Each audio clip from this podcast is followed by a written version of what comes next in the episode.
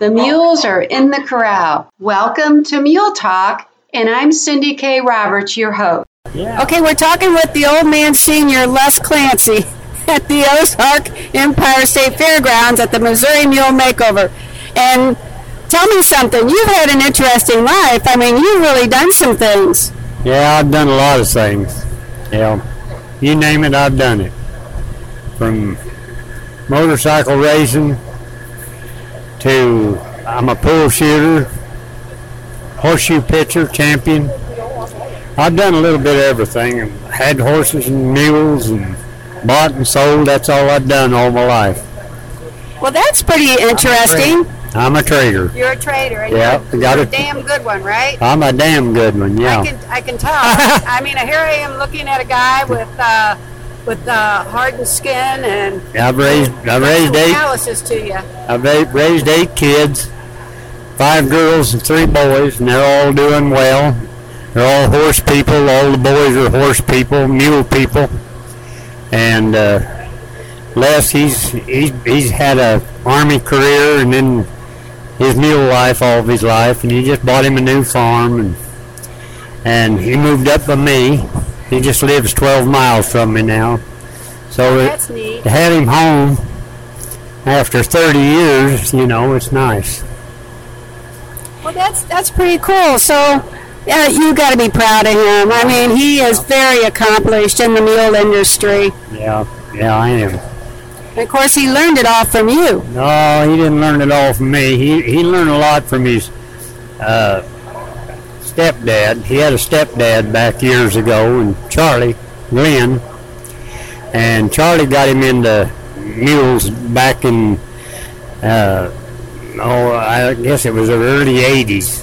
That was the Boys Town. Uh, yes. Yeah, yeah, I remember. Les that. rodeoed and all them, and Yeah. we watched him and been there, you know, and done it for him. He had a lot of fun till he come to Ozark after his army career, and he was in the army too when he was in Ozark, and we outgrowed that and moved up here to the fairgrounds here in Springfield. So it looks like it's going to get overgrown here.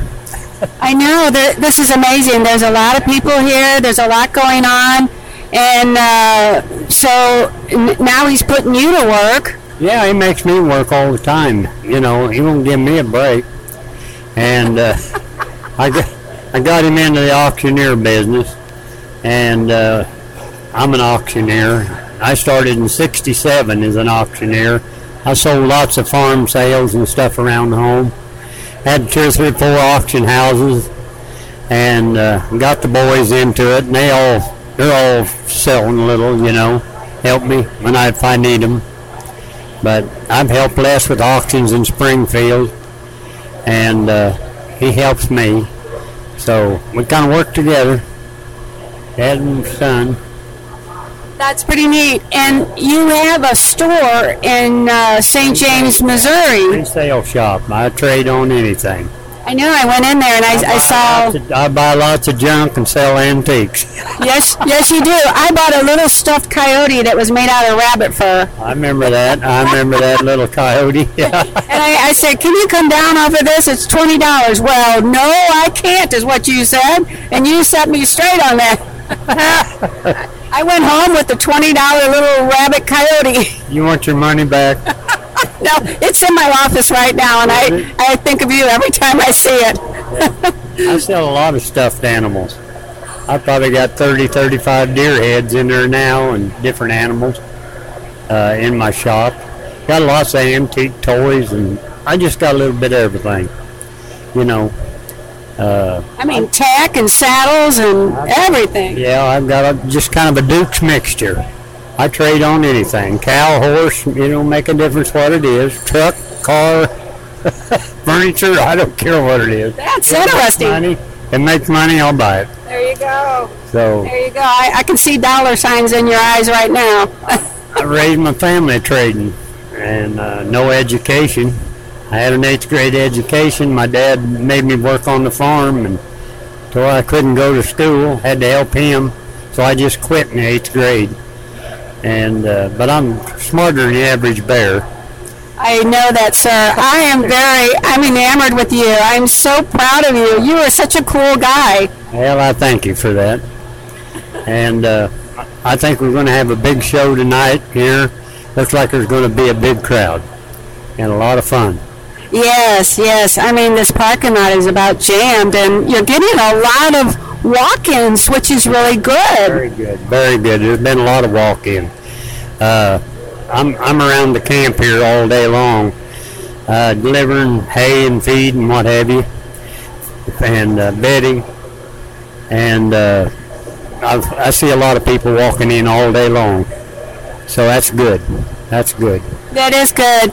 Well, Les, I want to thank you for taking the time to talk with me on Mule Talk. And um, I've always got time for pretty women. now you are you're quite the mover too.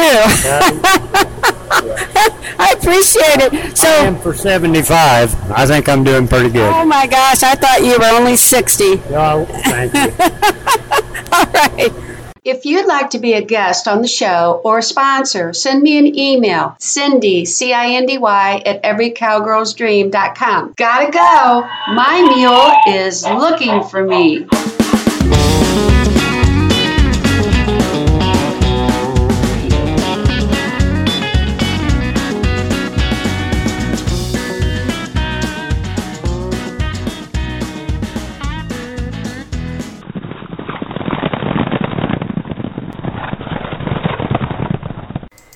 Talk is an Every Cowgirl's Dream production.